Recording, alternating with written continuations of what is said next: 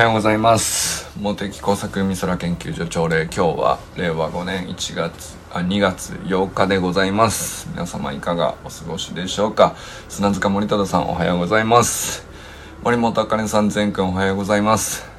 山本健太さんおはようございます。清水信之さんおはようございます。ナイスランです。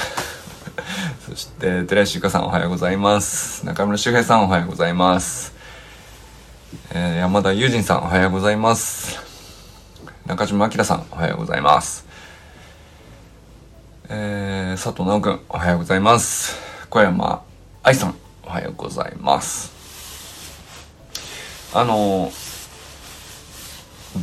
愛さんからおすすめいただいてビーバンのね、えー、体を作るだしっていうのを一回買ったんですけど、まあ、大変好評を得まして あの 大変好評を得ましたので、まあ、Amazon で大袋のやつを買ってみました。で今ねあの割とほぼ毎日料理にね妻にも採用されまして。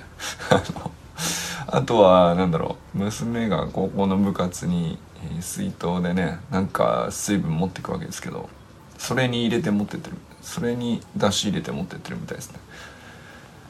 とはあのまあ、せっかくなんでなんかあの清水さんが買ってたあの野菜だしの方ねあっちもあの一袋買ってみました。あれもいいですね。なんかあの味がついてるわけじゃないんですけどなんだろうごぼうとかトマトとかの風味なんですかね。なんかだしだけでも割となんていうかパンチがあるとまではいかないですけどね。まああくまでだしはだしなんだけどあのそのまま割と飲んで、えー、いけるなっていうね。あのそんな感じのだしですね。野菜だしの方がね。まあもちろんあの料理のいろんなのに混ぜた中のだしにしてもいいと思いますけど野菜だしも気に入りましたね。割と使ってます。チャーハンとかのさあのスープにあのいいなと思いましたね。あのランチ軽くね家でやる時にチャーハンを対応するんですけどなんかチャーハンだけだとってなる時にスープ作るほどでもないんだけれどもっていう その時の野菜だしスープは割といい感じですね。はい。えー、まあちょっとねあの小山さんも研究ってっていうふうに、えー、腰を据えて継続してやるにはあのなんだろうね。ちょっとねあの時間を長めに見た方がいいのかもしれないですけど、まあ、できるだけお手伝いできる方あったらねタイミングを見てまたやっていきたいなと思います。そして何ていうの？まあ先週1週間 お休みしてたんでもういろんちょっと見直してたらいろんなとこあって。まあ何から言ってよいやらっていうのをねちょっとたまるとあれだね。あのー、ありすぎると 話せないもんでもやっぱりあれか。やっぱり直近のやつの方がいいかな。あのー、昨日のワーママあかねのアフタヌーンティースマイルはこれまたやっぱり触れざるを得ないというか。あのいいですね。あのクレイクレイジーボーイ。クレイジーボーイって言ったモンスター？間違えたけど。あの善くんじゃなくて次男のねカン君の、えー、武勇伝ですか。いやさすがに消火器はすごかったですね。なるほどなるほどと。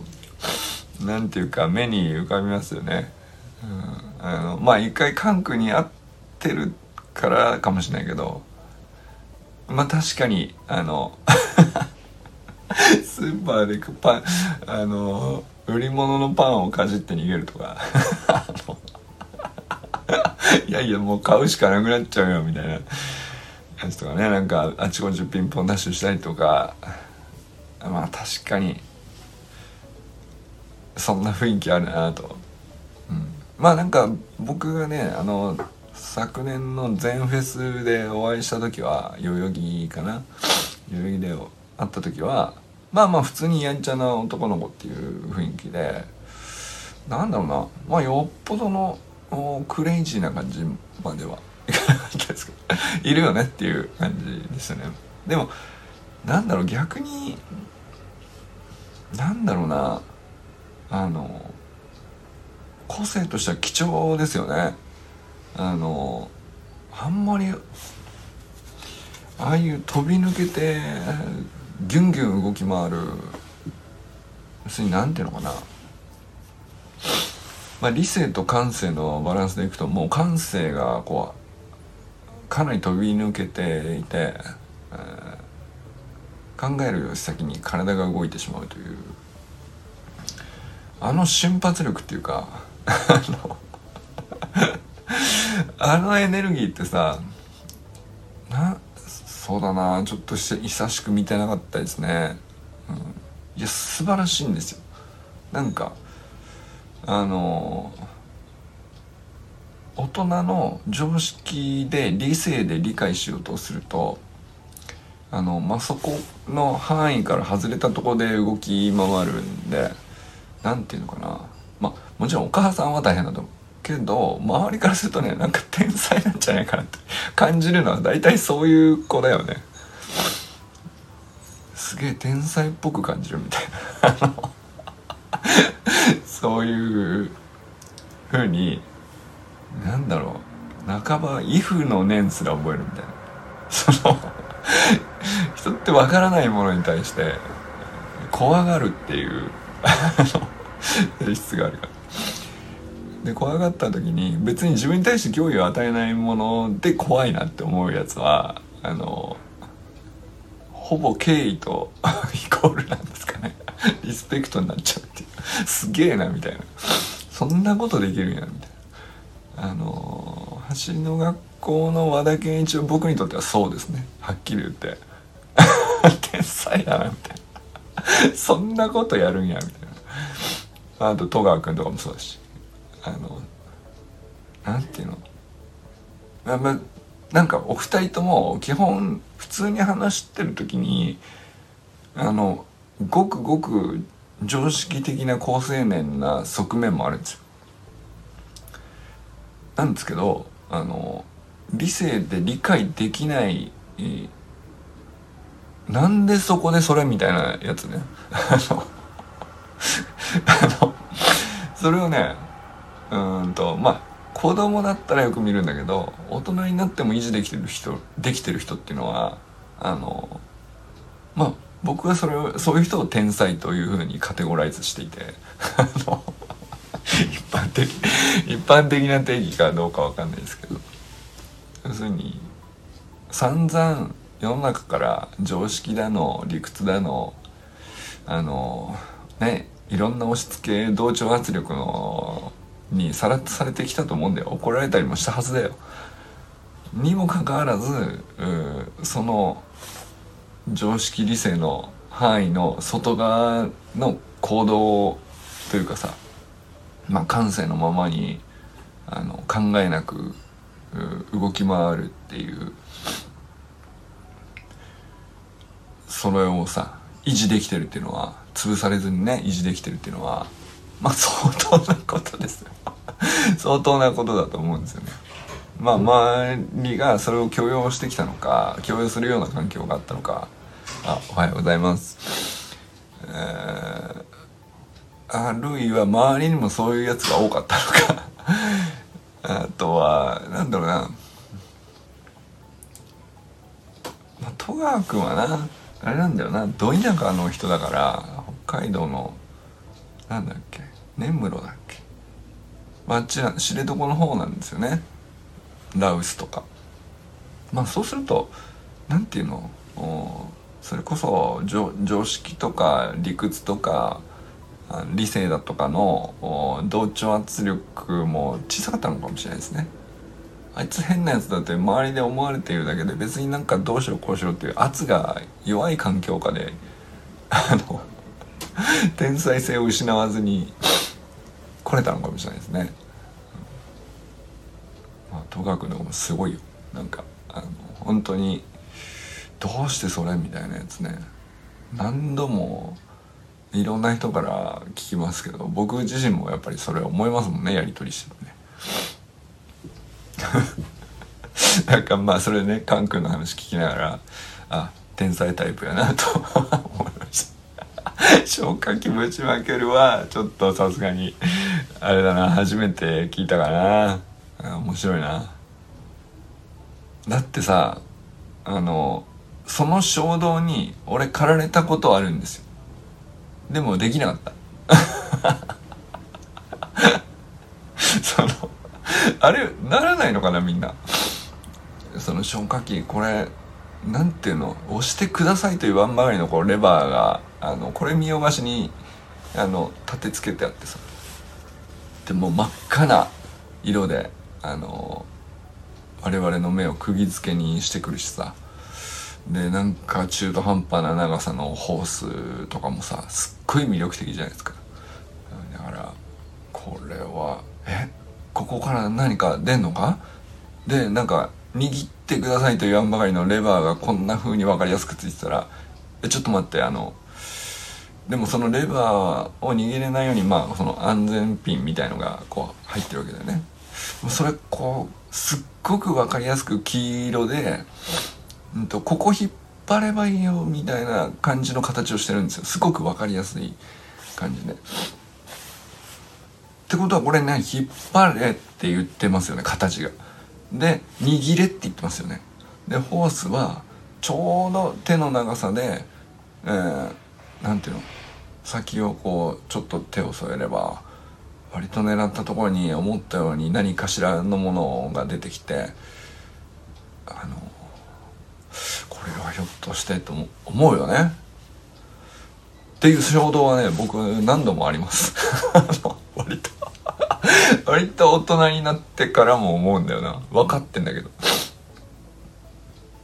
あの防災訓練とかであの消火器の体験みたいのでやらしてもらえたりとかそういうのもあんだけど。あれなんなんてこう そそるんだろうと。思わないのかなみんな。俺は思うな。そしてそれを何ていうか理性で押さえつけているわけですよね。その衝動をね僕は、うん、僕はしてないです。そういう武勇伝を持ってないんですけどあのかんちゃんはね天才なんで。あの要するに消火器がね、えー、魅惑の消火器が誘い寄せるままにその言葉を素直に聞いて消火器の言葉を素直に聞いてここ黄色いピンこうやって抜くんだよと。でこのレバーこうやって押すんだよと。でホースはこういうふうに先っぽを持つんだよみたいな。っていうのに導かれるままにやったんでしょうね。そしてその広がったあ一面の銀世界を見て彼の感情どうだったんでしょうね。なんかあの感動したんじゃないかな。うわーみたいな。と思うとねいやなんかいいなって思う。彼が羨ましいなって思いますね。正直。俺にはできねえって思って。いや面白いな。いやまあそれね母親の視点からしたらもうなんいやいやもうその怒る気にもなれないぐらいもういや笑けるもさらに通り越してあの言葉を失うっていう。そのいやむしろ綺麗やんこの白みたいな。うっすらピンクかかってるのね。あの消火器の。いや面白かったな昨日の。面白かったですね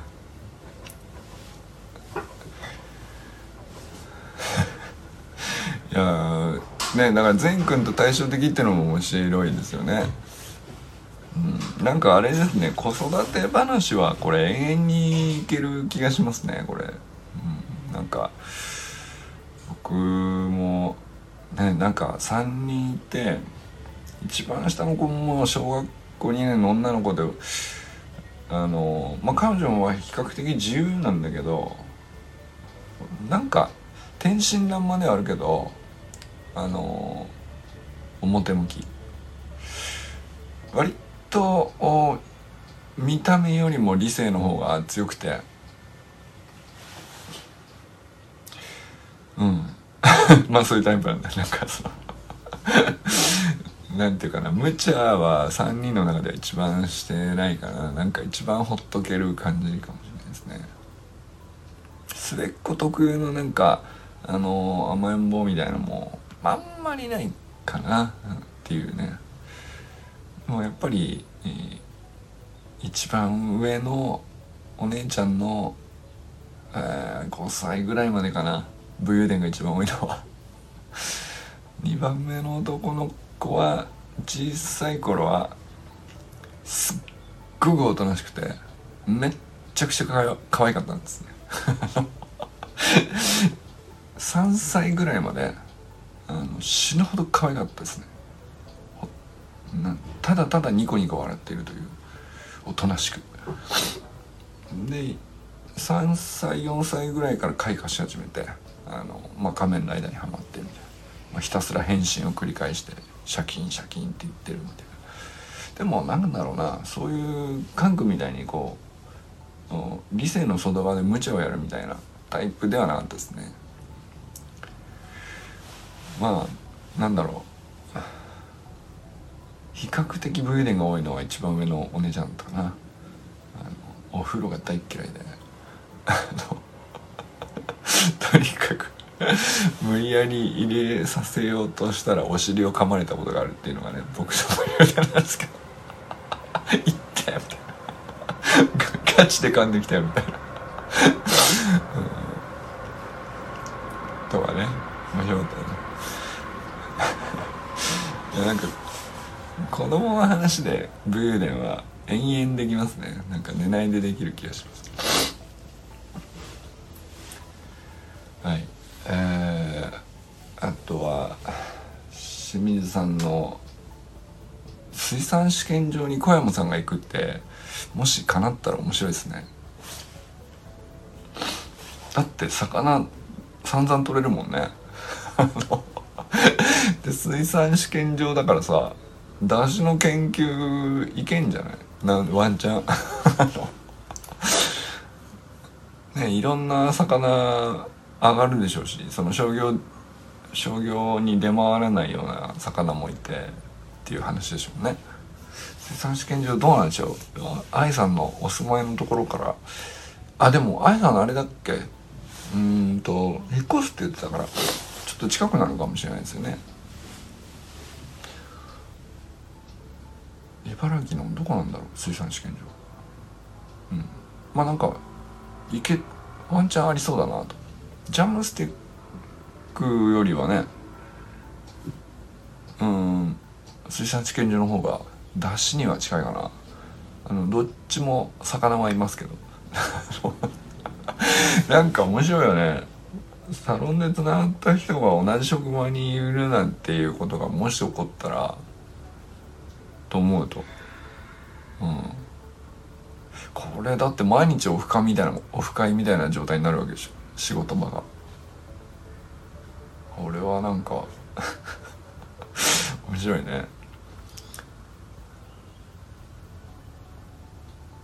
そうだよな。清水さんもさ野菜だし買ったりそれなりにやっぱりだしに僕の次に食いついたの清水さんでしょうね、うん、なんか清水さんと2人で共同研究したら割と面白いことになるかもしれ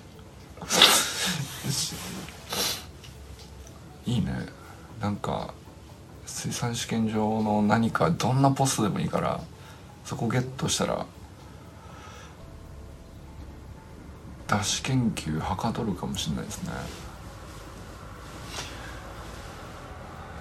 そうねでもあの清水さんのなんかウォールに最近投稿してくださるのってね朝5キロ走りました。っていう記録だけだったんだけどなんかまあせっかくだから一言みたいな感じになってて一言が1行になり3行になり最近割ともうスルスルスルと10行ぐらい出てくるじゃないですか。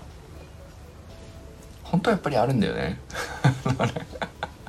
あれなんだろうな。時間があったらもっと書けるんじゃないっていう躍動感を感じるんだよ。あの文章読んでて。多分清水さんこうもっといける言葉が清水さんの中にあるんだろうなっていう。でもなんかあのまあ今日ここまでにしとこうみたいな。読語感っていうか。ちょうどいいですよね。なんかコメントしやすいっていうかあの運動歴がないのに心肺機能が異常に高いという全力ギャグ。これをギャグであり続けるためには心肺機能を高く維持しなければならない。したがって今日も走るという。いやこのモチベーションはあの見事だなと思いましたね。なんかあの絶対に途切れないじゃん。いやなんかさ大会とか目標にするとさその大会終わったら次の目標立てなきゃいけないっつってモチベーションがこうもう一回更新するにはどうしたらいいのって毎回毎回新しく考えなきゃいけないけど全力ギャグの状態、全力ギャグの状態を維持するために 走るって。いやでもこれねすごい正しいなと思ったんですよ。あのー、僕昔、えー、なんかの本で読んだと思う本かな？YouTube だったか。長いと読みづらいのでできるだけ短くしたいだらだらと長くなってしまうのがなんて。なるほど。短くしたいんですね。でも僕は長いのを読みたいんですけど。ダメですか？読みづらいのか？そうか。清水さんにとっては読みづらいんですか？僕はねあの長い文章好きなんですよ。清水さんのやつね。読みづらいかな。あの読みづらいのは一文が長いやつね。えー、句読点のうちの。まあ丸は早く来てほしいです。一文があのあれあれがあってこうであるにもかかわらずそれぞれでっていうのがずっと続いていくとうん結局なこの一文でなんだっけみたいな感じにあのワーキングメモリがなくなってですね前半何してたっけか分かんなくなっちゃうっていう、まあ、それはあるんだけどあの文章の数があ文の数が多くて文章全体が長い文にはこれなぜかねワーキングメモリを失わないというね何て言うんだろうな。読めます。読めますっていうかうーん文脈そんなにつながり強くなくてもまあ清水さんの書いてることもシンプルだからっていうのもあると思うんですけど。なんですかね。あの清水さん話す時も確かそうだったと思うんですけど一文短いめじゃないですか。なんでなんだろうな。その一短めの一文をこう繰りつなげてつなげてつなげてっていう分には全然長く聞いてられるっていう感じですけどね。でも文章でも一緒ですね。読みづらい。うん。まあ読みづらいって何ですかね。うん。まあ読み手側の問題としてこういうの苦手とかってあるのかもしれないね。うん。何ですかね。結論ファーストにするとかさ。ありますよね。でも前振りがあって起承転結で書くのが読みやすいと思う人もいるしね。三段落ちがいいのかとか。本当に読んだけどどうでもよかったっていうアポロマンスタイルがいいのか。あの世の中の価値観は変わってきますんで。どれがいいとは分かんないけど。でだからどれが読みづらいかもうん。分かんないですね。うんと読みづらいと思う人はまああのしょうがないです。それ相性なんで。で清水さんがこう自然に書きやすいと思って書いた文章に対してこの読みづらいは読んでもらえるかどうかという点で考えてます。なるほど。うん。なるほど読みづらいというよりも読んでもらえるかどうかの不安が残るようなあ文章にだんだん長くなればなるほどなってくる感じなんですかね感覚としては。まあそれはわかる。あのなんていうかあのその場でパッと思いついて投稿するような文章だと読み返して吟味して前後のつながりがとかやらないからね。長くなればなるほどだんだんそのこれ読んでもらえるのかなっていう不安が募ってくるってことなのかな。なるほど。優しいっすね。なんか読み手に対して。読み手に対する優しさが大きいんですね多分ね、あの、まあそれも大切な感性かもしれないです。かも。まあ、僕はあのー、全くその優しさを持たずに書いてますね。正直。あの長いとか短いとか相手が読みやすいのかどうかとかあの全く気にせず。なんだろうな。せっかく言葉になったものは生み落としてあげたいっていう。そっちかな。で 読める人は読んでくれればねあのそれでいいですし読みづらいと思って、えー、まあ読む読みづらいと思って読まない人はにとってはあのまあ相性がなかったというかそういうふうに割り切るしかないのかなっていう。拾ってもらえて嬉しいですあお仕事行ってらっしゃいませあの気をつけて。はい。まあそうそう。なんかそうそうなんかのユージンさんの読書投稿とかも結構先週ね盛り上がってて、えー、昔読書できなかったけど最近やっぱり読んだ方がいい気がするみたいな話っていうのは結構みんな思ってるよね。で俺も多分に漏れずっていう感じでみんなその読書感想文苦手でしたっていうあれさ得意だった人いるんですかね？わかんないけどあれを得意だった人ってどういう人なんでしょうね。うん。で読書関数文が得意だった人は読書が好きだったのかなっていうのがまずちょっと思ったりするんですけど。まあでもまあ我がサロン内はこう多いですね。なんかその読書感想文苦手でした。読書そのものが嫌いになりました。うん。読書感想文を悪者にするのはちょっと読書感想文に気の毒かもしれんけど。あのあの俺が読書嫌いになったのは読書感想文のせいっていうね。あの まあなんかそのいやまあそう言いたい気持ちはね、まあ、少なからずあるね。俺はね、うん、あれのせいなんじゃねえかっていうね。もうちょっとまっすぐ本を読んでた時期があったんですよ。読書感想文の宿題が課されるまでは。あのもっと短くてライトポップでライトな本を読んでた時に絵本レベルの話とか別に宿題でも何でもなかった時の、うん、まあ家に何ていうか転がってたりとか図書館のなんだろうな。なんか漫画シリーズとかあって。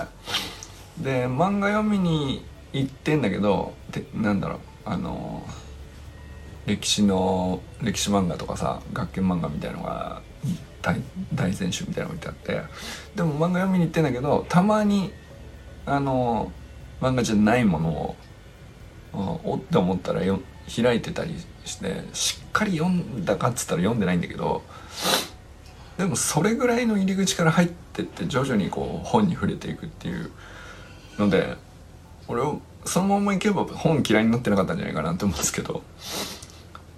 で読書自体をしてた可能性が高いなと思うんですけどね。あのまさかの横入りしてきた読書感想文の宿題っていうですね。あの それのせいであの本は嫌いじゃなかったのに本を読むこと自体嫌いではなかったのに、えー、一時期相当嫌いになりましたね。